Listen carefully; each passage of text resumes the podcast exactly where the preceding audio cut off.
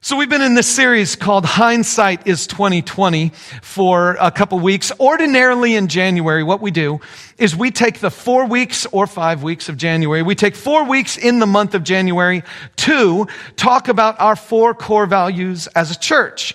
We talk about what it means to put God first, and we use the word worship and we use the metaphor of air to talk about those things. We talk about what it means to be in relationship with other people, in a godly, wholesome relationship with God's people, and that is what we call community, and we use the metaphor of fire to talk about that. We talk about spiritual growth and what it means to become the person that God wants you to be. We use the word growth to talk about that, and the metaphor is earth. Today, we're going to talk about our fourth core value. The fourth core value is when we realize we have all these other things that God has given to us, and now He's called us to share those things with the rest of the world. We are supposed to share our relationship with God with the rest of the world. We're supposed to share the community that we've developed with the rest of the world and invite them into it. We're supposed to grow spiritually and help other people to grow spiritually, even if they haven't yet made a commitment of faith to Jesus yet. We are supposed to bless the world with what we've been blessed with. And we call that ministry. The Bible uses the word ministry to refer to that. And we use the metaphor of water. Now, today, I'm going to do a little hindsight work with you. For the past, I don't know, couple of months, few months, uh, in, in many ways, I've been feeling like the, the year of 2020 was a year of me trying to walk on eggshells.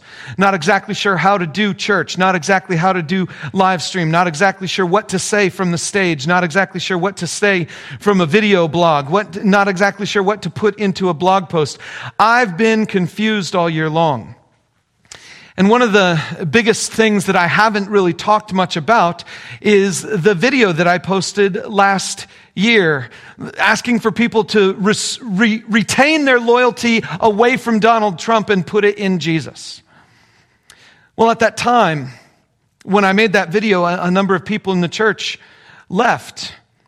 And I was afraid of that but I had hoped that our commitment to the community and our commitment to each other would have allowed us to talk about difficult things, even though um, apparently we weren't able to talk through those things as much. But there was a fascinating thing that showed up in my heart as I was going through all of that. I was hearing people use words about our church that I had never heard used before. The word that was used was not that our church was becoming a Democrat church. The word that was being used was that our church was becoming an activist church and that I was becoming an activist person. And I was confused about that. Because as far as I was concerned, I wasn't trying to turn our church in any direction other than what we have been going on for the last 15 or so years of our existence. In fact, what I want to do most of all today is give you the clearest possible picture you can have with regard to what it means to make a commitment to this church. And the church that we are today and the church that we were last year and the church that we are next year is the same church on the same journey, but hopefully better as we move forward. Let me share with you what our fourth core value says. It says this, the world needs my water. We use the water metaphor to remind us that Jesus gives us living water and we are supposed to pass that on to others. It says, I have the living water in me. Infinite refreshment is mine in Christ and I unlock it in me when I give it to others. I eagerly risk embarrassment to offer others the living water of Jesus. There's just one problem with this formulation. It's a little bit vague, but particularly it's vague with regard to what I'm supposed to do. It says, I am supposed to eagerly risk embarrassment to offer others the living water of Jesus, but it doesn't say what the living water looks like in real life. And so very frequently we can get the misunderstanding that our job as Christians is to help other people hear the message of Jesus. Our job as Christians is to help other people hear about Jesus, some truths about Jesus, or maybe to help other people hear the commands of Jesus. What does it mean to give people the living water of Jesus? Well, that's one of the reasons why all of these statements have a second paragraph for our community. For those who make a commitment to be part of our church family, we have a second paragraph, and this one says this. Specifically, I employ everything I am and everything I have for the benefit of others, beginning in this church and extending to the world around me.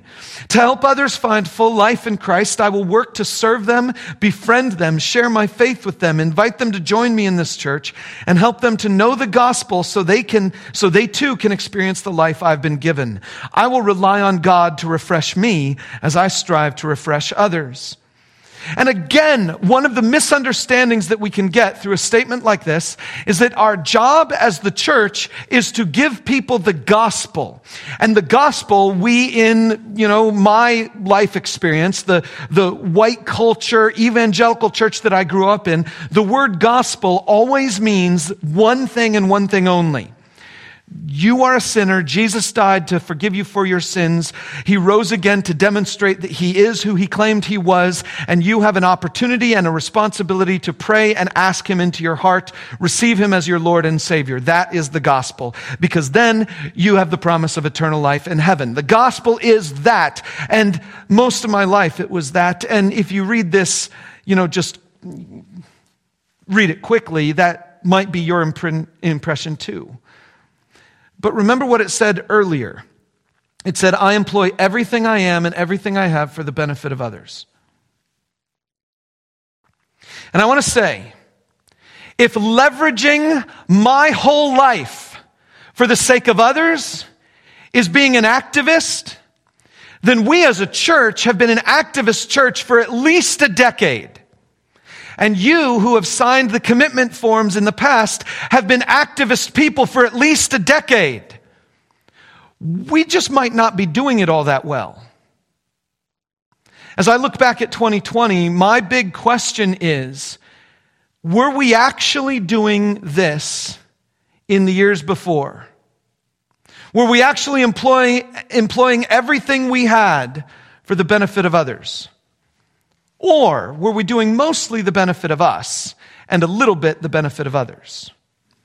What we're going to be doing today is we're going to be hearing from Pastor Rodney Lynch. And I asked him to be the person I would interview for this Sunday for a number of reasons. One, he's a pastor in this town. Number two, he's a Christian. That's, of course, even better than being a pastor. We're connected that way. Number three, he's a friend of mine.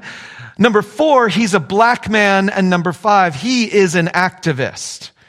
And I wanted to hear from his perspective what he learned over this last year. My interview with him took 50 minutes. I chopped it down heavily. I'm going to post the full interview later this week. I highly encourage you to watch it. But I chopped it down a little bit today because I knew some of us couldn't handle all of what he said. In fact, when I first met him four years ago, I couldn't handle what he said. I had an upbringing and a journey in life that led me to some false understandings and false beliefs. Things that the last four years, my relationship with Rodney in particular, have helped me to move away from. And so before I play his stuff, I, I need to share with you a little bit of my journey coming through where I've come through. Uh, these are things that I absorbed from my upbringing. I'm saying that I, I was taught them, but I wasn't taught them like in the sense of my dad preached on it, or I was sitting in a classroom and people told me these things outright. I mean in conversations, conversations that I overheard from other people, conversations that people said to me, not fully formed in these uh, particular statements, but this is what I absorbed from my upbringing. One of the first things I absorbed in the relationship between white churches and black churches churches is that it's unfair that black churches get to talk about politics. I learned at some point in time that white churches have the IRS to answer to, and if we say anything political from the stage, then the IRS can remove our tax exempt status. But for some reason, as I grew up, I was told that the black churches never really had that problem. They were sort of exempt from the IRS's stuff, and so that's one of the reasons why politicians would always show up in black churches and stuff like that would get televised. And that was one of the things that I learned from my upbringing. It is not true but It's one of the things that I learned from my upbringing. Another thing that I learned is that black churches are missing out on the gospel with all of their focus on quote unquote politics.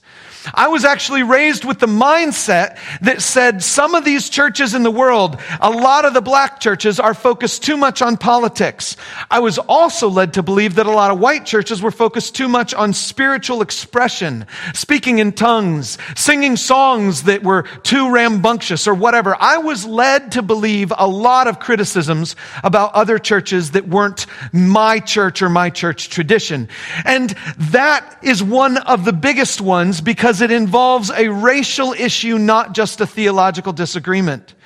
It was that black churches are missing out on the gospel with all of their focus on politics. But I tell you, I was never taught the theological or historical reasons that black churches are the way they are. In the last four years, I have learned one of the reasons black churches and white churches are different is that back in the days of slavery, when black people were becoming Christians, the white slave owners didn't want to attend the same church with their slave. They didn't want to sing songs with their slave next to them. They didn't want to worship the God of liberation, freedom, grace, and forgiveness and with the slave next to them. And so back in those early days, they wouldn't let the slaves attend the same churches. And so slaves had to develop their own church. They had to develop their own sort of sense of religion. And as a result, doctrine was never really high on the hearts of the slaves because they were never taught it. In fact, after the Emancipation Proclamation and after slaves were set free, the white people who controlled the schools still would not allow the black Christians to attend those schools and learn anything. And so the black pastors were completely on their own for over a century. It's one of the reasons why the Southern Baptists split off from the Northern Baptists.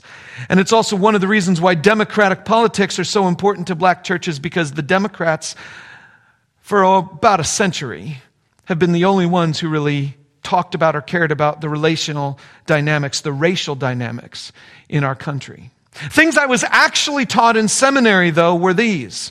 Social justice is another gospel and a false gospel.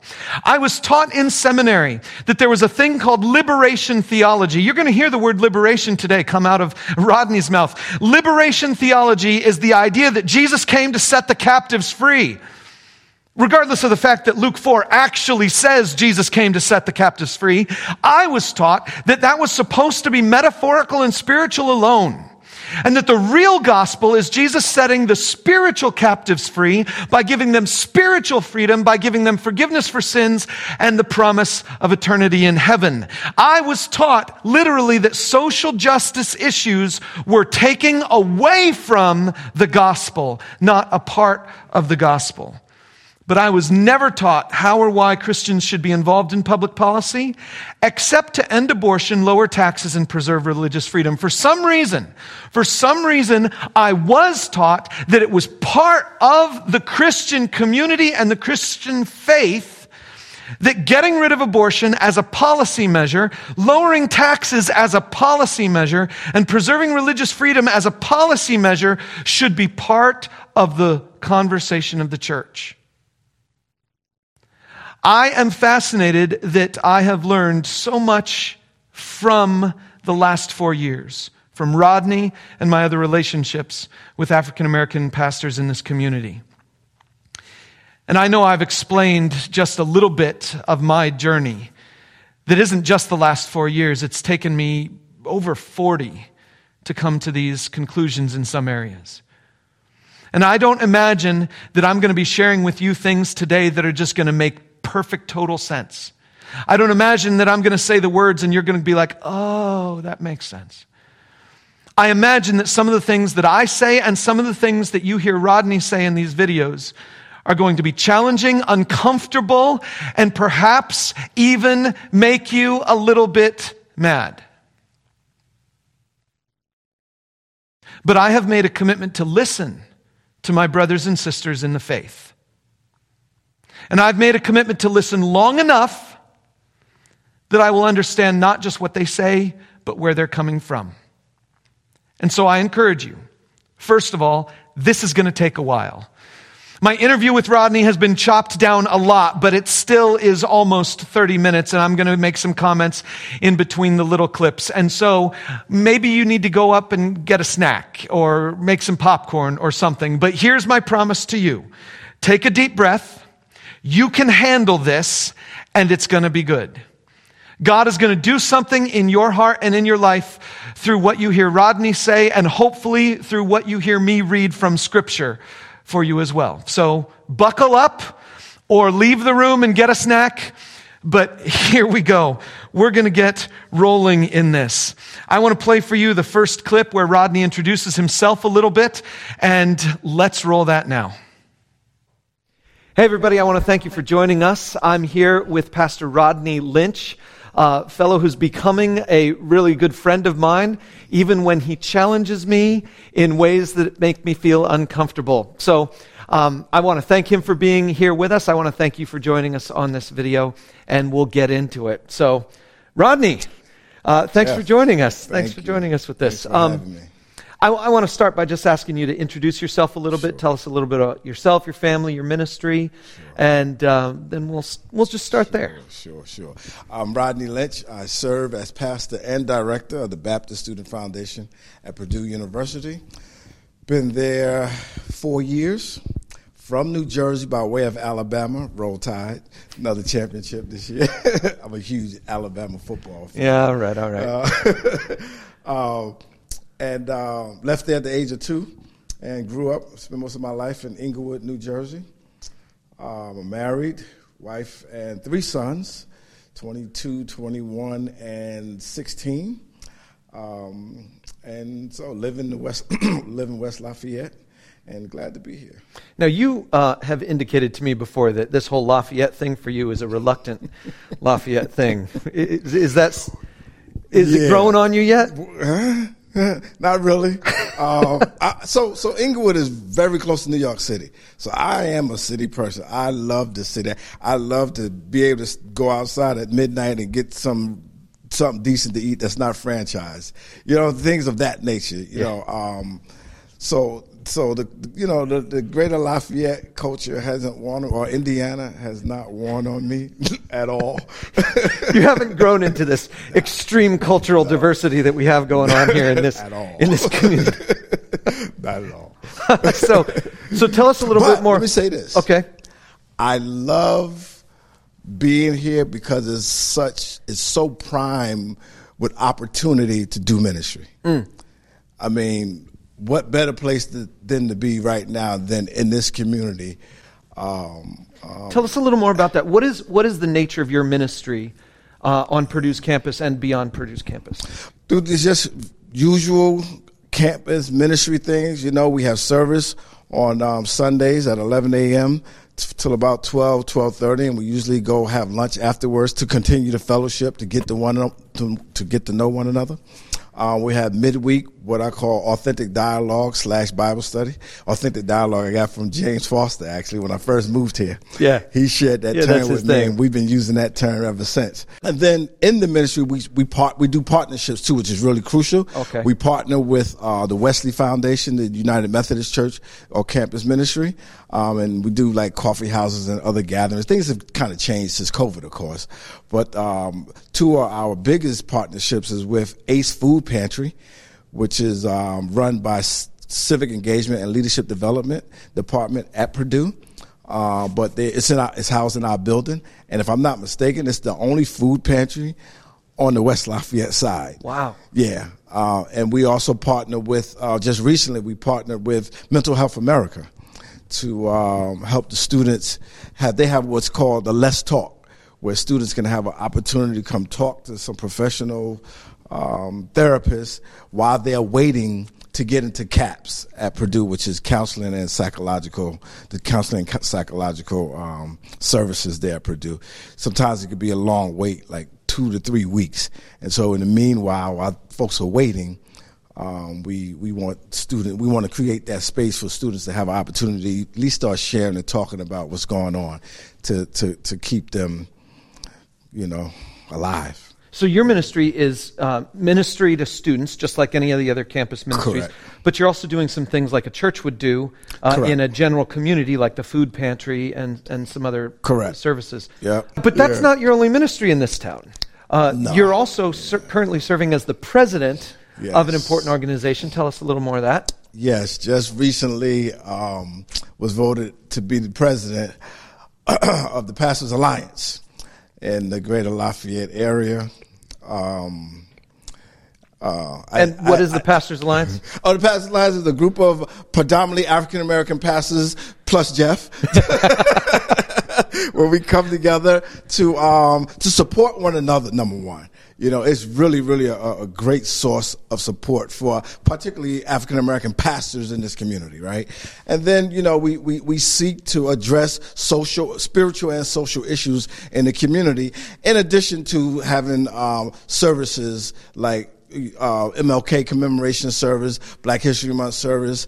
Uh, we kick off every year with a um, ema- not emancipation, but a uh, watch night service um, on New Year's Eve. And for those that don't know what watch night service is, I don't expect white people to know this. No, but- we don't. We don't. but watch night service is uh, a service where in 1864 all the enslaved people were waiting for um, abraham lincoln to sign into law um, the the uh, Emancipation Proclamation that that freed the enslaved people. So um, December 31st of, of 1864, that night um, they was waiting in uh, in all type of you know quote unquote type of churches, and um, waiting for 12 midnight for um, the That's went- Emancipation it Proclamation to in go effect. into in, in Yeah. effect um, January 1st, 1865. Yep. So that's why black folks get together for centuries to commemorate that that uh, Emancipation Proclamation when enslaved people were, well, enslavement was no longer legal, except through the criminal justice system. But that's another story. So Rodney serves as the president of the Pastors Alliance. And I'm going to come back to that in just a little bit, but I wanted to share with you some of the quotes that he said during that little clip that I thought were worth, worth mentioning. He said, I love being here because it's so prime with opportunity to do ministry. Hey, that's the title of our message today. Uh, we're doing the ministry as the topic today, and he said the thing he loves about Lafayette Listen, he's got a lot that he doesn't love about Lafayette, coming from right outside of New York City. But he loves Lafayette because of the opportunity to do ministry. I, I think that's my main reason for loving Lafayette as well. Anyway, what better place, he says, to be right now than in this community?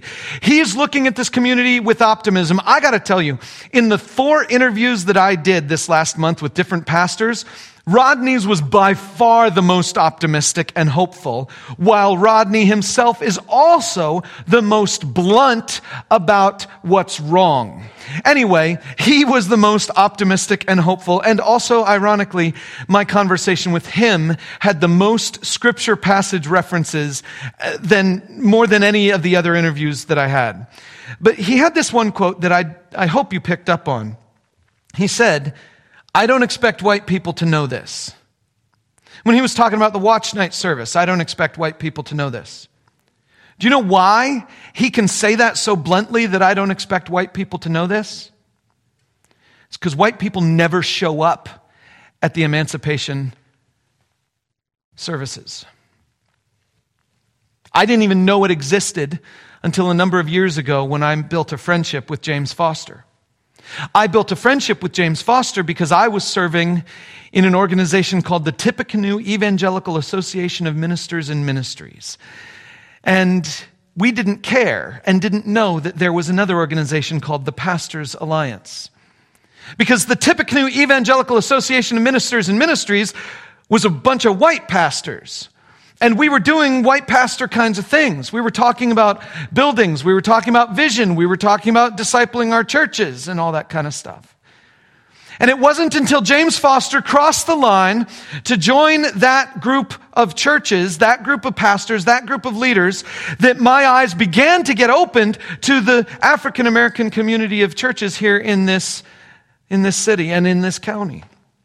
And as a matter of fact, when I was in team, I became the president of team and felt such a burden that we need to do something better racially uh, to connect the two groups of pastors together. I felt such a burden on that that I began to talk to James and to other pastors about what the roadblocks were. And one of the roadblocks was the word evangelical for crying out loud. I had no idea. For me, growing up in, an, in a white evangelical, and I say white evangelical because my church was white and it was an evangelical church. And I'm not saying it was white because we desired it to be white. I'm saying it was white just because all the people there were white. It was a white evangelical church, and that's what I grew up in. I thought that evangelical meant people who believe the Bible and people who think you need to make an individual decision to receive Christ. As I got older, I began to learn that back 100, 200 years ago, the word evangelical was the word for the abolitionists in England who were trying to get rid of slavery. And so I was like, oh, that's great. Evangelical means the people who are against slavery. So I've got the Christian thing going for me. I've got the Bible thing going for me. I've got the anti-slavery thing going for me. And so I became the president president of TEAM, the Tippecanoe Evangelical Association of Ministers and Ministries. But I also learned that the word evangelical in the black church meant political party. It meant far right wing edge of the Republican Party. And I was honestly a, just absolutely offended. I was offended that someone would use my term and give it some other meaning. And, and I thought they were ludicrous to, to do such a thing. But I decided, you know what? We're just going to go ahead and make some sacrifices to build some unity in this town. We're going to make some sacrifices to build some sort of bridge. And so we dropped the name team and we embraced the name Greater Lafayette Gospel Association. GLGA does not have the same ring that team has to it, even though team had two M's on it, and I always thought that was weird. But GLGA does not have the same ring, but we chose that as the name because it at least got rid of the word evangelical. And I didn't have a problem with evangelical. We just, I was just making a sacrifice for my African American brothers and sisters. Until more recently, I actually learned that evangelical back in England meant abolitionists. But in the United States, the term was fundamentalists.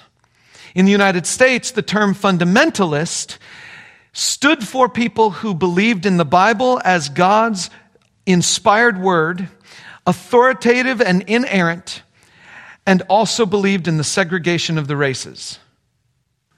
And so eventually, a group of people in the United States arose that said, We like the Bible emphasis, we don't like the racism, and so we will call ourselves neo evangelical. And they made sure they used the word neo evangelical because they were not in England, they were over here in America. And back in the 60s, 50s, 70s, somewhere in those decades, I don't know the exact time frame, but someone decided that in order to oppose the political left, we needed to develop a moral majority, particularly those people who would be against abortion.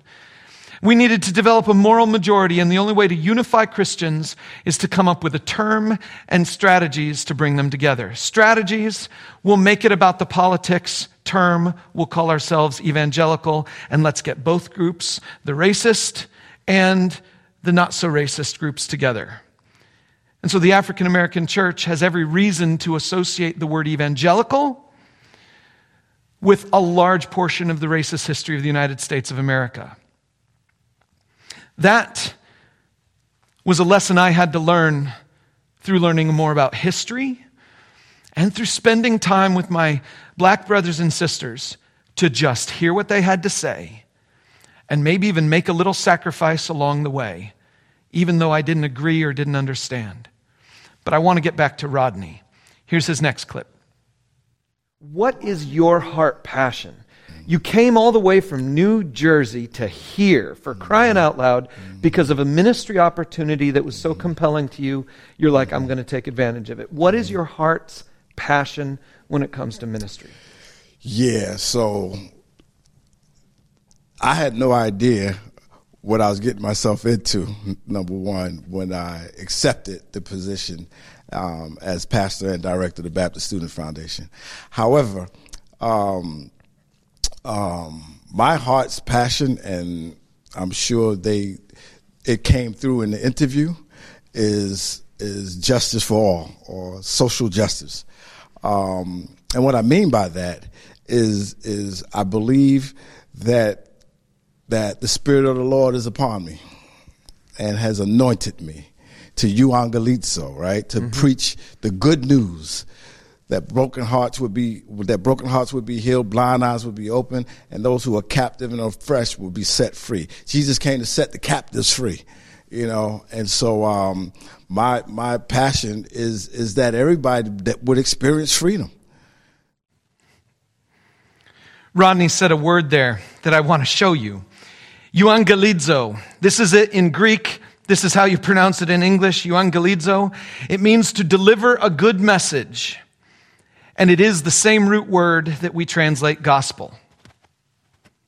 One of the interesting things about this word is that it shows up in Luke chapter 4, the passage that Rodney quoted.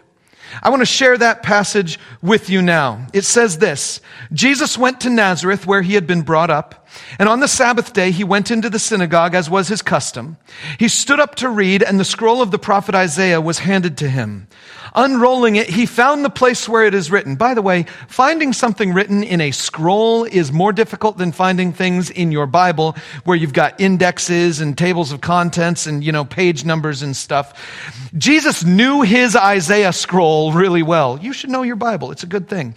Anyway, he says, the Spirit of the Lord is on me because he has anointed me to proclaim good news to the poor. He has sent me to proclaim freedom for the prisoner and recovery of sight for the blind, to set the oppressed free, to proclaim the year of the Lord's favor.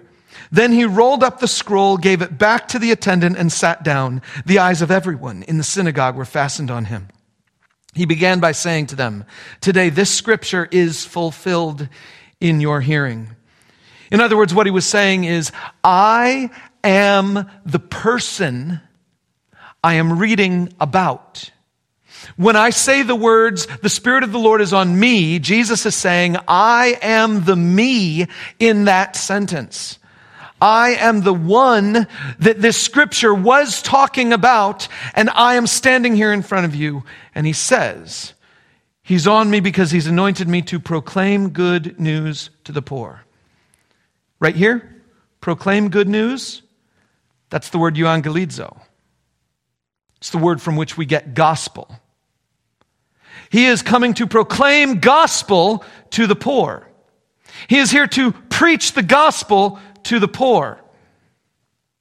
There's something about American Christianity where we have created a division. We've created a division between the spiritual gospel, the steps that have to be taken to get me to heaven, the steps that have to be taken to get me into a right relationship with God. We spent a lot of time talking about the spiritual gospel, but Jesus is proclaiming the gospel to the poor. What does that mean? Well, if you keep reading the context, his proclamation involves things like freedom for the prisoners, recovery recovery of sight for the blind, to set the oppressed free, to proclaim the year of the Lord's favor. Here's the problem. When Jesus says these things, he is talking about a future kingdom that is not yet come. He's talking about the future kingdom. Isaiah was prophesying the future kingdom when freedom would come for the prisoners and blind people would see and all of this stuff. The amazing thing is that Jesus actually makes blind people see. Jesus actually does these things. But what about the freedom? What about the oppressed? What about the year of the Lord's favor? We live in a weird world where Jesus has already come to fulfill this process. He has already come to fulfill this prophecy, but it's not fully fulfilled yet. So can we compartmentalize them? Can we say, oh, well, this thing is about the spiritual gospel and this thing is not? No, because he proclaims the gospel to the poor. There's something about this gospel that is more than just a spiritual thing. Let me share with you what he says in the book of John. John chapter 6. Jesus says to the people, the work of God is this, to believe in the one he has sent. Yay! We love that. That sounds like evangelical white Christian thinking. The work of God is to believe in the one he has sent. All I have to do is believe in Jesus. Wrong. The wrong part of that phrase was all I have to do. Because Jesus also said in John these words very truly, I tell you, whoever believes in me will do the works I've been doing, and they will do even greater things than these because I am going to the Father. Here's the thing. We have a temptation in our world to separate the spiritual gospel from the practical gospel, the heavenly thing from the earthly thing, but we can't. Not if we're going to follow Jesus, we can't. If you want to follow a particular doctrine, then you can. You can follow the North American white evangelical Christian doctrine and separate spiritual from practical. You can be all about the spiritual. Unless the practical involves sharing a meal with your church. Unless the practical involves showing up in person at church. Unless the practical involves something to do with the church itself, its building or something else. Those practical things, yes, we'll talk about. But the practical things that involve proclaiming freedom for prisoners, We like to separate that one out. There was a time when I was critical of the black church for spending too much time talking about politics. But the more I spend time thinking about God's word, the more I realize that I've spent too much time ignoring people. I want to share with you another clip from Rodney. I want to quiz you. Okay. Something that I know you already know, but I'm just setting you up. Okay. okay? Set me up. Do you know what Micah 6 8 says? I think I heard that somewhere. Uh huh. could, you, could you quote it to us? sure. Okay, so um, Micah 6 and 8. So, what have I asked of you, O mortal man? Um, but to do justice, love kindness, and walk humbly with our Lord. And that's para- paraphrased a little that's bit. That's a Rodney but, Lynch version. Yeah, right. But that's, yeah. it's a good well, one. Oh, like mortal man, what have I asked of you but to do justice, love kindness, walk humbly of our law? How, and, and, and it's, and when you, when you, when that, exactly, do justice. Don't say talk about it, mm-hmm. but do justice. Um, love, mercy, kindness. And as Cornel West would say, justice is love on public display mm. you know. Um, and so, but let me let me say this too, Jeff. You can't um, just talk about or um, reflect on verses eight without the context. Give it to us. One through 7 Uh-huh. So God was it, it, that message verses one through seven was an indictment on the church, mm. Or or the temple, or the or God, the, the people, the people the of God people at of the God. time. Let me put it like yeah. that. It was an indictment on the people of God that you know there were certain things happening in the place in the temple or the place of worship that wasn't transitioning into the community. Mm and and God is like, haven't I did this for you and did that for you? And and then the first thing the people ask respond and says, I guess around verse six and seven, should we give you more sacrifices? Mm-hmm. But God is like, no. What have I? What what has I, I asked of you, O mortal man? But to do justice, love kindness, and walk humbly with our God. In other words, what's happening inside this temple is fine but it's not enough mm. if it's not doing anything in the community. Mm. You know, if widows are not being taken care of, if if children aren't being taken care of, you know, if if there's just if the community is, is just reeking with injustice, but we having such a good time inside the temple or the church, I'm not so sure God is pleased with that. So that's not one of those verses that you read and you say, okay, God doesn't really require that much of me. He only requires no. He only requires that, you know, I'm interested in justice and I, am okay with mercy mm-hmm. and, you know, I'm humble before my God. You, are saying it's. No, it's, it's a, it, it, like you said, do justice.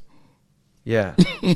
We've been called to action. that's, that's part of your heart's passion. I set you up because no I know, I know that's, that's big on your heart. I've heard Absolutely. you quote that passage, I don't know, maybe yeah. every time we get together. Yeah. Something along those lines. As that was as, the theme in my seminary, by the way. Okay.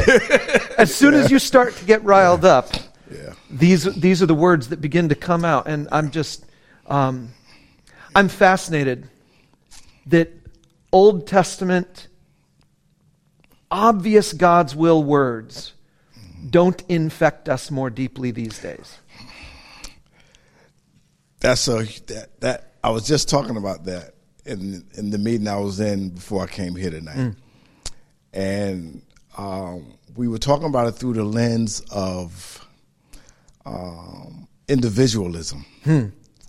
because you know uh, this Christianity that we know of in, in this this westernized Christianity, it, it seems to be so excessively individualistic it's about me and I, all them personal pronouns, right? Save me, bless me, favor me, Lord. You know what I mean? Yeah. Um, um, my salvation and all this, you know, all this personal pronoun stuff, right? Yet, when we go back to the First Testament, it's more communal. You know, God sent Moses to to lead the children, plural, of Israel into the Exodus out of enslavement. He didn't send Moses to, to just save Moses. you yeah. know what I'm saying? Yeah. He sent Moses to save. Second Chronicles seven verse fourteen. If my people, plural, mm-hmm. yeah. not a person, if my people who are called by my name will humble themselves and pray and seek my face and turn from their wicked ways, then God promises I will hear you, forgive you, and heal the entire land. Yeah. So somehow we have missed it. Where, where we went from First Testament to Second Testament, or Old and New Testament, and we have lost that sense of community that really needs to be redeemed in, in, in, in America, yeah. I think, as Christian people. We, it, we really have to get back to the communal aspect and not this individualism. Well, individual theology mm-hmm. has nothing to say about just the word justice. Correct you, you can't right. have any justice right. if you're only focused on your individual uh, self. Correct. Same, similar with mercy. Mercy doesn't exist if I'm only focusing on myself. Right. Rodney said, What's happening inside this temple is fine, but not enough. I asked him about Micah 6 8, as you heard, that because I, I've heard him talk about it so much. But I wanted to take you to the context he told us we needed to look at. Take a look at it with me. It says, Hear, hear you mountains, the Lord's accusation.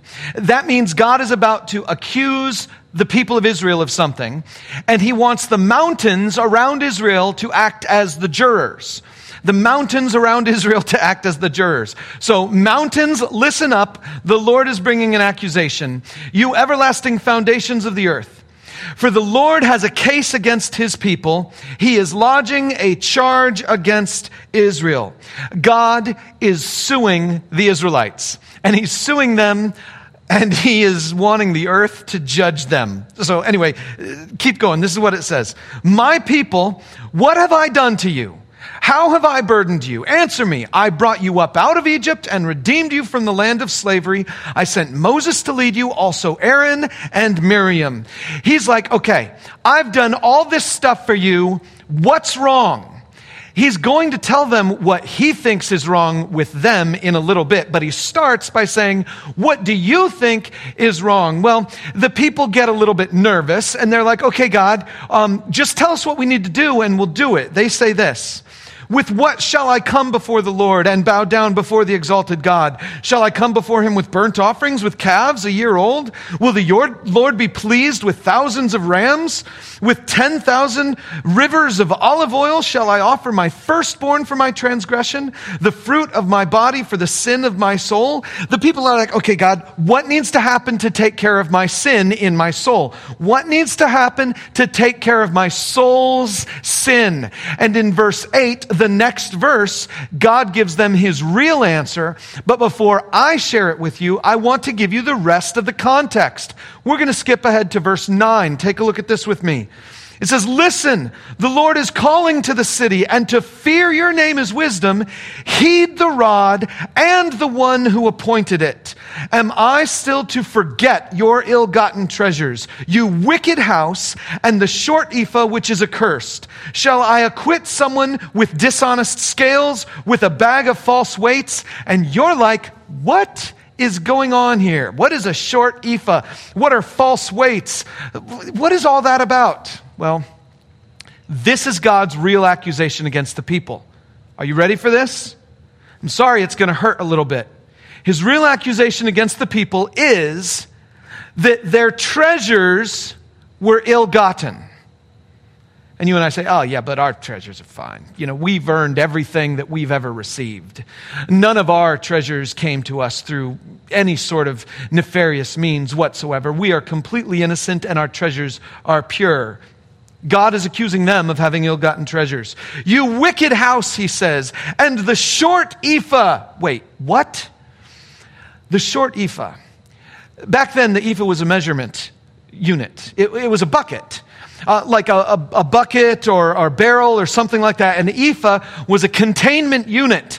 And if you were selling your wheat, you would want to sell people an ephah of wheat, but if you could possibly, before you got to the market, cut your ephah barrel down just one centimeter below other people's bar- ephah barrels, then no one would know your barrel was shorter, but you would make just that much more money than all of your competitors. And so you could charge the same or lower than the rest of the competitors because your margins were better, and as a result, you would become richer. A short ephah was a cheating method for the people who had to take advantage of the people who didn't have. Shall I acquit someone with dishonest scales? Someone, before they go to the market, they take their scale and they calibrate it in just such a way that when they push a button on it or whatever, then it automatically adjusts in their favor. With a bag of false weights, this is a person who has weights in their bag, but their one kilogram weight actually only weighs a little bit different than that just so it's in their favor. Do you see what God is accusing them of? He's accusing them of economic disparity. He's accusing them of manipulating a system so that those who have continue to have and get more, and those who need get less. God is accusing them of being people who are employing economics to discriminate. God says, Your rich people are violent, your inhabitants are liars, and their tongues speak deceitfully. And now he's accusing them of violence and deceit. So, what does he say? Therefore, I have begun to destroy you, to ruin you because of your sins. God's statement to his people was you have been discriminatory. You have taken advantage of those with less. And as a result, I am going to ruin you. And what's the solution? Micah 6 8 in the middle where it says, He has shown you, O mortal, what is good. And what does the Lord require of you? To act justly and to love mercy and to walk humbly with your God. That's all you have to do. He wants you to have a relationship with Him. That's walking humbly with Him. He wants you to love mercy where you rejoice when someone gets something that they didn't deserve. And He wants you to be a person who solves the problems to act justly.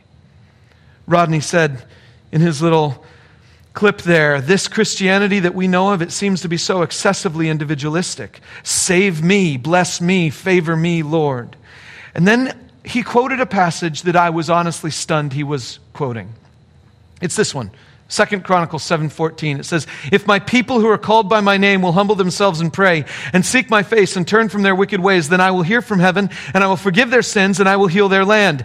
And the reason that is so astonishing to me that he quoted that verse is that I cannot tell you the number of times I was in the context of a group of white people who used this verse to pray against the evils of abortion or to use this verse to pray against the evils of what happened happened in the protests over the summer, or to use this verse to pray against anything else that they perceived as infiltrating the white Christianity that they were comfortable with. I have been in so many white church contexts where this is the verse, and this phrase here at the bottom, heal their land, meant. They never said this out loud. But when you ask them what they meant by it, the things they listed off always said this. It meant, God, I want you to reinstitute Christianity and Christian laws as the way things work in this world. And when I say Christian laws, I mean all of the ones that I have been taught to believe in my little cultured environment. There's a problem with that interpretation of this passage, though. It misses the verse before. Start at verse 13. God says, When I shut up the heavens so that there is no rain, or command locusts to devour the land, or send a plague among my people, if my people who are called by my name will humble themselves and pray and seek my face and turn from their wicked ways. God says, There's coming a day when I'm going to judge you. There's coming a day where I'm going to be against you. There's coming a day when I'm going to send a plague among my people. And in that day, if you get it together, if you humble yourselves, if you pray, if you seek my face, and you turn from all of the wicked ways, the same God who said this is the same God who wrote the words, who gave the words to Micah to write down. The same God who says wicked ways here is the same God who's talking about the injustice in Micah's prophecy. The same God who talks about the ruining of the people in Micah's prophecy is the same God who gives us the solution here. They're the same concept, the same God. Turning from your wicked ways is to do justice and to love mercy and to walk humbly with your God. And if you do that, he says, then I will hear from heaven and I will forgive their sin, and I will heal their land. And he doesn't mean that heal their land is when we get our laws passed. Healing the land means what it's always meant. When God spoke to Abraham, he said to Abraham, Guess what? I'm going to bless you, and you will be a blessing. When the people of Israel entered the promised land, he said, Guess what? This is a land flowing with milk and honey. You will lend to many nations, but borrow from none. God's blessing on his people always involves them blessing to others. Jesus would say the exact same thing. You are the light of the world. A town built on a hill cannot be hidden. Neither do people light a lamp and put it under a bowl. Instead, they put it on its stand and it gives light to everyone in the house. In the same way, let your light shine before others that they may see your good deeds and glorify your Father in heaven. I'm sharing all this just to let you know God is a God of justice, and his justice means he wants the right things to happen even if the right thing is your punishment. But if you turn from him and you embrace his justice, he will not only bring you back, he will also cause you to be a blessing on the land in which you live. That's healing the land, bringing that blessing of God to the land in which you live. Let me play for you the next clip from Rodney before 2020, mm-hmm. your efforts of doing justice in this community mm-hmm. involved telling truth, mm-hmm. you said. Correct. So before 2020, what was the truth? What were the truths that were the most important for you to communicate? That Jesus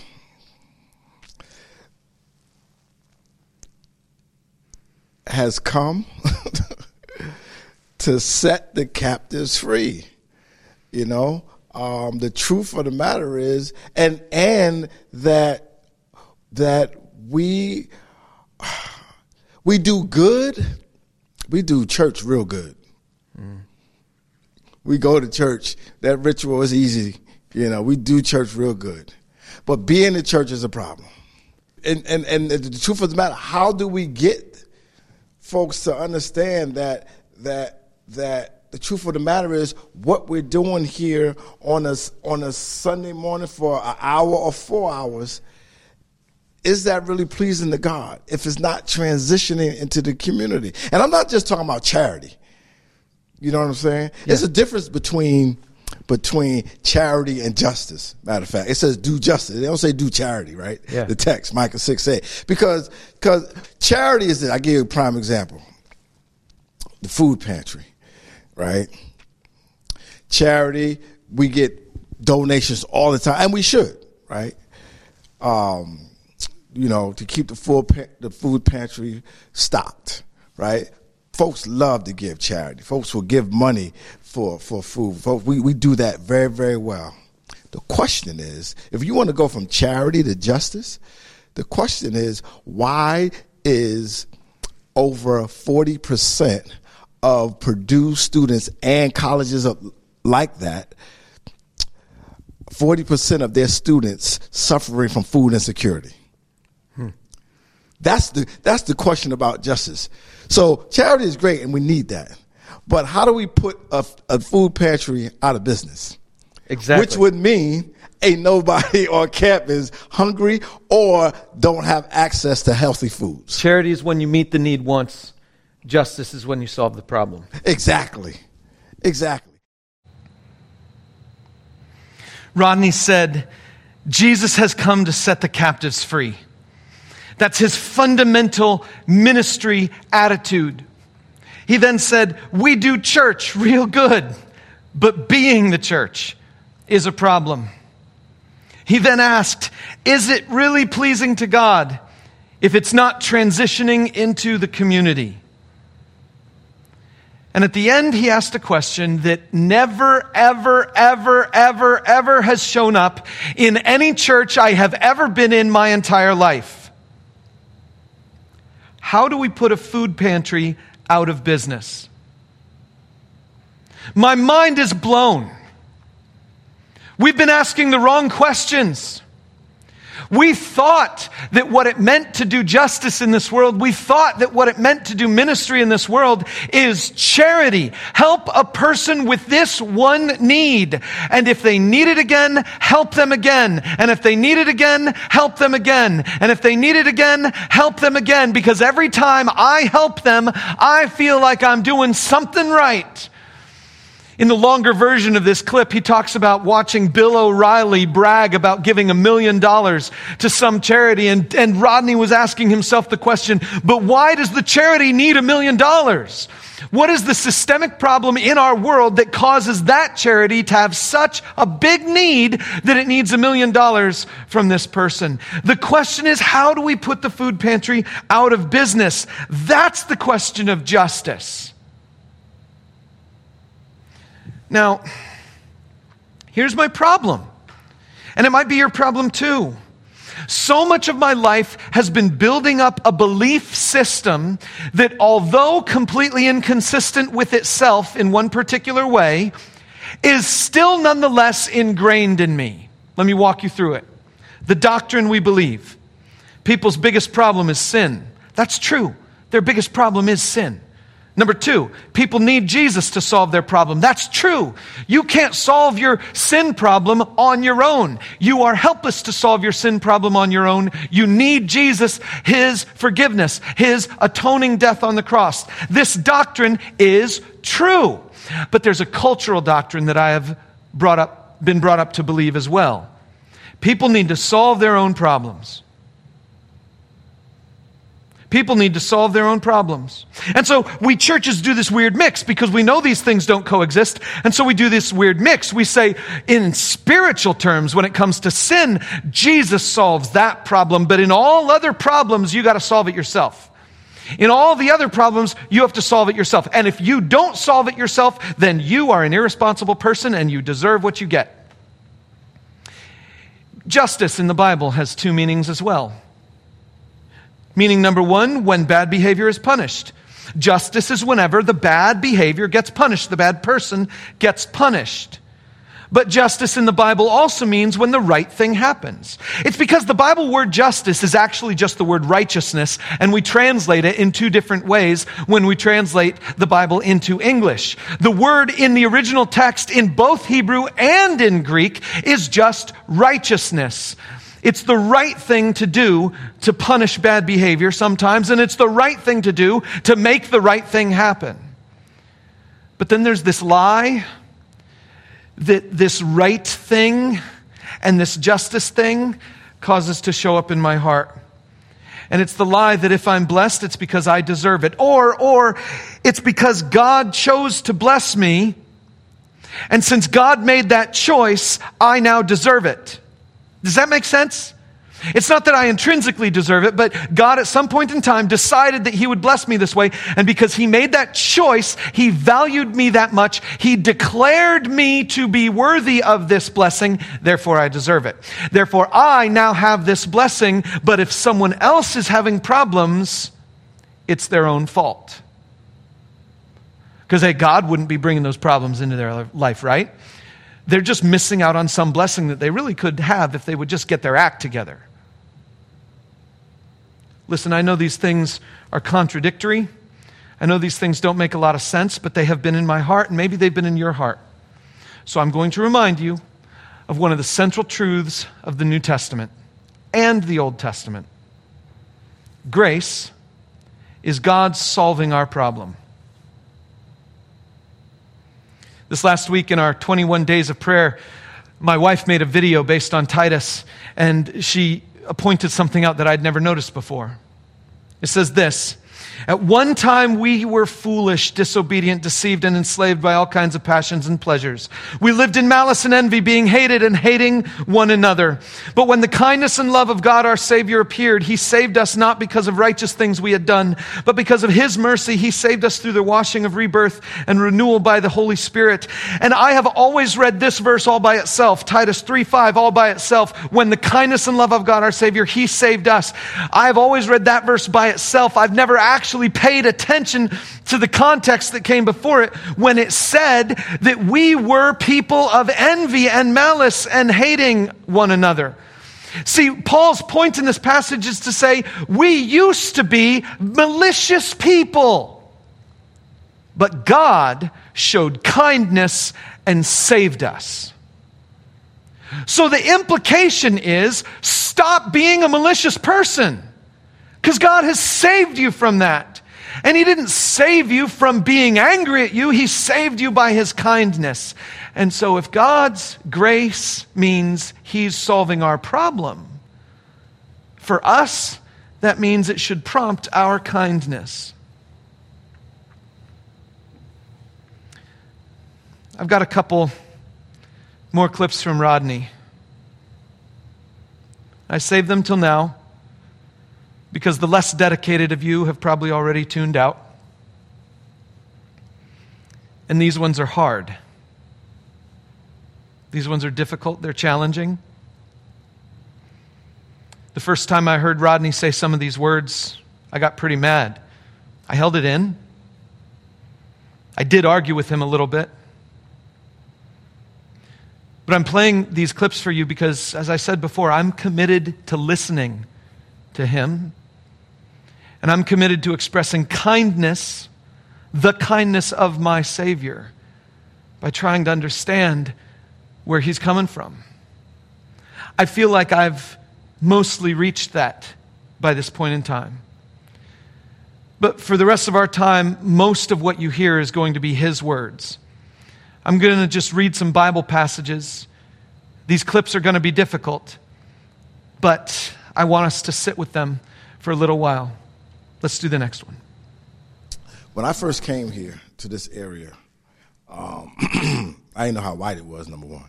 I didn't know what I was getting myself into, real talk. I really did, right? Only time I knew, the only thing I knew about Indiana was driving through Indianapolis to get to St. Louis from New Jersey, because that's mm-hmm. where my wife is from, right? Okay. We used okay. to take that trip like three times a year. Yeah, I never went north or 65 north. I was straight through Indianapolis, right? But and I got here, and with all the the chaos in our in, across the nation, and and how uh, policing African Americans we have seen all these videos of right of unarmed unarmed uh, African American men, women, and children being gunned down. You know, the first thing I did was go meet the mayor and the chief of police. Mm because I have a wife and three sons coming here too, right? And you need to know who we are in this community. And you know, I'm a new faith leader in the community, and I know before I'm a faith leader in this community, I'm a black male walking in this community, right? So once I did that, and I, I think I was talking to one of the officers one day, and they asked me would I like to or consider being a uh, one of their um, chaplains. And you know where I'm from, you don't ride around with police. at all. You got to lose some street cred. You ride around police talking yeah, about you doing a ride along. You know yeah, what I yeah, mean? But what I realized, if I'm going to do justice, I have to I have to not think about self. It mm. is back to individualism, right? Mm-hmm. I could have thought it just about me and been like, I am not ride. I'm not going to do no ride alongs with police. But I saw something broader than that. What I'm going to do is, yes, I'm going to accept being a um, I'm a volunteer to, to, be a police chaplain. I'm going to do ride-alongs with these police officers so that I can get to know them and they can also get to know me. Yeah, yeah. And that's bigger than just me. Yeah. You know what I'm saying? Um, I shouldn't have to be the one who who who will demonstrate another side of blackness as a black male. You know what I'm saying? Because we're so weaponized, or we're you know one we have one bad apple, then we all got to wear, wear, that burden. Mm-hmm. You know what I'm saying? Yeah. Um, and we shouldn't have to do that. However, I'm like, you know, if they can see me in a different light, and if they can just recognize my humanity, right, then uh, it goes beyond just me, but all the other interactions they may have with African American people. That's doing justice to me. So, in that clip, you get to hear just a little bit of Rodney's perspective on the world around him. And you and I might not share the same exact ideas about what it would be like to ride in a police car or what it would mean to have a, a, good relationship with a police officer or any of those other things. But the point that I want you to get from that is Rodney's simple idea that he is going to take personal sacrifices to change the way he views things so that he can be part of a broader work of justice in this community. I want to jump right into the next one. Here we go. So, Jeff, for me, nothing has changed because I'm not learning nothing that I didn't already know. Mm-hmm. I mean, maybe some people, mostly white people, are surprised by all this. You know, uh, by the George Floyd murder, or uh, I mean, a, a 21st century lynching on national television, and to be so callous as if this is what we do in the camera mm-hmm. and not think that you're going to wreak the wrath of God. you know, it's something wrong with that picture. But that ain't nothing new, though. You know, um, I think I think 2020 has um, has finally made uh, the black voice truthful in a sense. You know what okay. I mean? Because we were so un. Now it can't be that bad. I'm gonna give you an example. I was talking to a, a, a brother of mine, um, white brother, and he came to me last Friday, and he said, "Rodney, you know, when you first got here, you have been saying how bad it really is with institutional and systemic racism, and I just couldn't buy it was that bad. It, it can't be that bad. He said that I'm here to repent because mm. you were right all along. Mm. You know what I mean? And he realized that this year. He realized this after the the the insurrectionists at the Capitol. Last week. He recognized that last week. Wow. What I've been saying for four years since being here. Yeah. You know, it is that bad, my brother. But the problem is individualism again, right? It you don't think it's touching you, so so then you don't believe it because it's not really touching you the way it touches another human being. So 2020 didn't bring anything new to nah, your surface at all. Not at all. But it made it so stark for other people Correct. that it's just possible that truth can now finally Correct. get understood. They, exactly. Well, I got to admit that 2020 for me um, did that for me last spring. Okay. When I saw the eyes of people that I knew and cared about walking in the march downtown in mm-hmm. response to mm-hmm. Mm-hmm. George, George Floyd. Floyd's killing. And um, I remember in, the, in that moment recognizing that this was a hurt that I didn't feel, but I needed to. I needed to share that hurt. And even though that hurt had never touched my life before, that's not because of other people. That's because of me. That's because I haven't let that hurt get in. Right. And so, what you're saying about uh, justice being the kind of thing that is when we get out of our individualism, I, I can tell you I sense that. Listen, man. Until we get to the point as a people where when I hurt another human being, not only am I hurting that human being, not only am I hurting myself, I'm hurting God. When when you do it to the least of these, my brethren and sister, and you're doing it to me. That's the words of Jesus, Matthew 25, 31 through 45 somewhere, right? Oh, that whole chapter freaks me ch- out. Right, right, right. It's, it's about the end times, right? And it's about it's about if you don't do these you things that I've told you to do. But see, here's here's the here's the problem. We think it's all about a confession. Mm. Oh, I, I I I confess Jesus as my Lord and Savior. I'm good. Not according to Jesus. If you look at his teachings, Read the red words; they'll freak you out. you know. And then what? What else I learned in 2020? That that that was my my, my the most hopeful moment for me Okay. was this. Post George Floyd's murder on national television. To see young people and and to, just to see the inner generations globally be protesting all across the world under the Black Lives Matter movement right? When I saw the, the, the, the energy of the young people, and this is where my hope comes from, comes from the energy of the young people um, and the memory of us older folks, or the, or the, the memory, the, the wisdom. Together, that's where my hope is. But my, my, my hope is more so in the young people. So you're saying that in a sense, 2020 gave you more hope than you had before. After the, the protest, yes, but it quickly died though, because when the last time you heard anybody mention George Floyd's name? It's been a long time. And I just think let me tell you something else about what I learned about uh, 2020. If America can put so much emphasis on saving lives due to COVID, if we just put half of that effort into saving black lives. William Barber II said America is too comfortable with the with the hmm. with the dying of other bodies, with the deaths of other bodies. You know, we don't care about those bodies. But you know, those bodies are created in the image of God as well and been given the breath of God.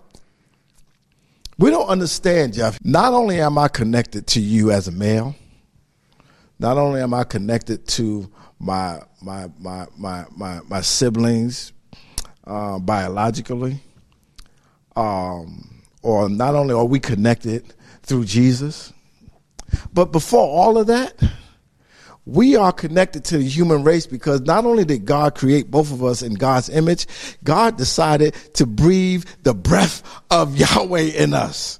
That's God's choice, right? That's what connects us before anything else.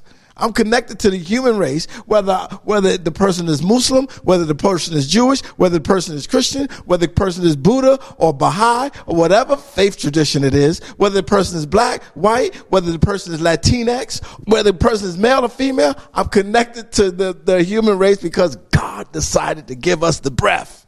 Hmm. Period. And until we understand that, we ain't ever gonna do no real justice mm. because we don't think it's touching me and, and, and injustice anywhere affects justice everywhere This quote 2020 has finally made the black voice truthful, is what Rodney said. In brackets, I put there believable because I think that's, that's how I'm reading it, and I think that's what he meant. He didn't mean that black people were now starting to tell the truth, if you want to be super critical about the grammar of his statement. But if you just read it, you say 2020 has finally made their voice a little bit more heard. People are now looking at that voice and they're saying, oh, there's some truth there. He also said, his friend, came to him and said, I'm here to repent. At the end of Matthew 25, Rodney quotes this line Jesus, talking about himself as the judge of the world, says, He will reply, Truly I tell you, whatever you did not do for one of the least of these, you did not do for me. Then they will go away to eternal punishment, but the righteous to eternal life. The challenge that Jesus gives his followers is to do justice, to do mercy for other people. Rodney said, We think it's all about a confession. You know, I confess Jesus as my Lord. I believe in him. I asked him into my heart. I've got my fire insurance. I'm going to heaven. But Jesus said, Depart from me to those people who did not do to the least of these Listen, if Jesus matters to you, then the least of these matter to you. If Jesus matters to me, if Jesus matters to this church, then the least of these matter to us. And if the least of these lives matter to us, then we can definitely say the poor lives matter. And if we can say the poor lives matter, we can say black lives matter. And listen, I know there are all kinds of people who have all kind of issues with the term and the movement and the slogans and all that stuff, but for crying out loud, do they or don't they? If Jesus matters, if all lives matter, then black lives matter. Say it. Rodney says this What gave me hope was to see people all over the world protesting under the Black Lives Matter movement. I'm embarrassed and ashamed that in 2020, his greatest hope came from something completely secular. I am embarrassed and ashamed that his greatest hope was seeing people outside of the United States. I'm embarrassed and ashamed that his greatest hope came from particularly the young people and not the people who are older and wiser and know better than what they're doing. I'm particularly ashamed that people in my circle have intentionally avoided even speaking the words Black Lives Matter because they don't want to be associated with those people, whatever they define those people as. But God said, I have made all people in my image. Genesis, right after the flood. God says to Noah, Whoever sheds human blood, by humans shall their blood be shed, for in the image of God, God has made mankind. If anybody dies, the person who causes their death should die because it's in the image of God that God has made people. And so, because people bear the image of God, people have the dignity of God's image in them, and their life matters. And because people bear the image of God, the life of other people matters, and they are the judge. And so, because they are in the position of the image of God, they should bring justice to the world. The image of God does both. The image of God has dignity, and that life matters. And the image of God has responsibility, and they need to do something to bring justice into this world. Rodney's got a couple more things to say. Let's watch this one. Um, so, for you, sin yes. and our need to be liberated and forgiven from sin is a not to be liberated? For, for, us to be forgiven. For us to be forgiven. For us to be forgiven and liberated from sin. Correct. Mm-hmm. it is not necessarily only an individual thing. Absolutely not. And it's not necessarily only a moral slash spiritual absolutely thing. not. sin can be systemic. Right. It absolutely is. And absolutely. as a result the solution also needs to be somewhat systemic. Absolutely I asked the question earlier. We didn't come to a conclusion, but the question I asked the panel I was with earlier tonight, we was talking about uh, not not just uh, forgiveness, but repentance. And how do we move America to repentance mm. of all the years of oppression of other people, of certain people? You know, and, and I'm not just talking about black people. Poor white people are being oppressed too, by the way. There's been a lot of oppression. Absolutely. Yeah, yeah. You know, how do we get America to America is one of the greatest nations that, uh, in the world, but it's also been one of the evilest in history. You know, and we can't just push it aside talking about we want some unity. Yeah, yeah. or reconciliation. You can't have unity or any type of conciliation without accountability. And you sure as heck can't have forgiveness without repentance. Yeah. Jesus yeah. came preaching, repent, for the kingdom is at hand.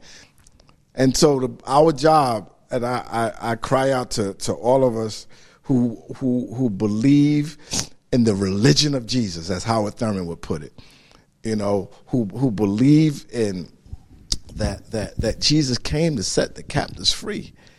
And so I, I, I urge us to get back to the mental mentality of being communal minded and less individualistic. Because I don't think individualism is very Christian at all uh, or very Christ like at all. No. And, and, you don't even have to.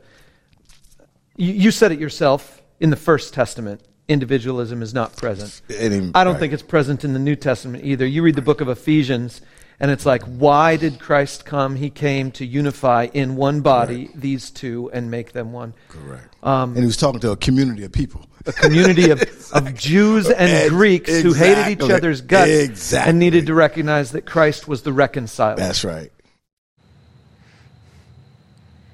I'm going to end it today with just a couple verses. In that last little clip there, Rodney was talking about the people who believed in the religion of Jesus. That word bugs me. You know, I've, I've heard for a long time Christianity is not a religion, it's a relationship, right? It's a relationship between you and God. As if the only thing that mattered was you and God, me and God. How individualistic is that? Christianity is not about just one relationship, Christianity is about a family. Christianity is about a God who creates the entire human race. Christianity is about a God who so loved the world that he gave his one and only Son that whoever believes in him would not perish but have eternal life, not by themselves, not as individuals, but with him and his family. I said I didn't like the word religion, but I should like it because James liked it. James, the brother of Jesus, writes this those who consider themselves religious and yet do not keep a tight rein on their tongues deceive themselves, and their religion is worthless. Religion that God our Father accepts as pure and faultless is this. Okay, so if you have loose lips, your religion is worthless. If you have deceitful lips, your religion is worthless. That's a pretty strong indictment about some of the things we saw in Micah 6 8. But I wonder, what is he going to say here? What is the religion that God our Father accepts as pure and faultless? Is it the people who sing the right songs in the right way? Is it the people who go to the right church at the right time? Is it the people who read the right Bible in the right order? Is it the people who pray the right way? Is it the people who vote the right way? What the kind of religion that God accepts as pure and faultless, and all other religion is not valid. What is the one true religion? You ready? To look after orphans and widows in their distress, and to keep oneself from being polluted by the world.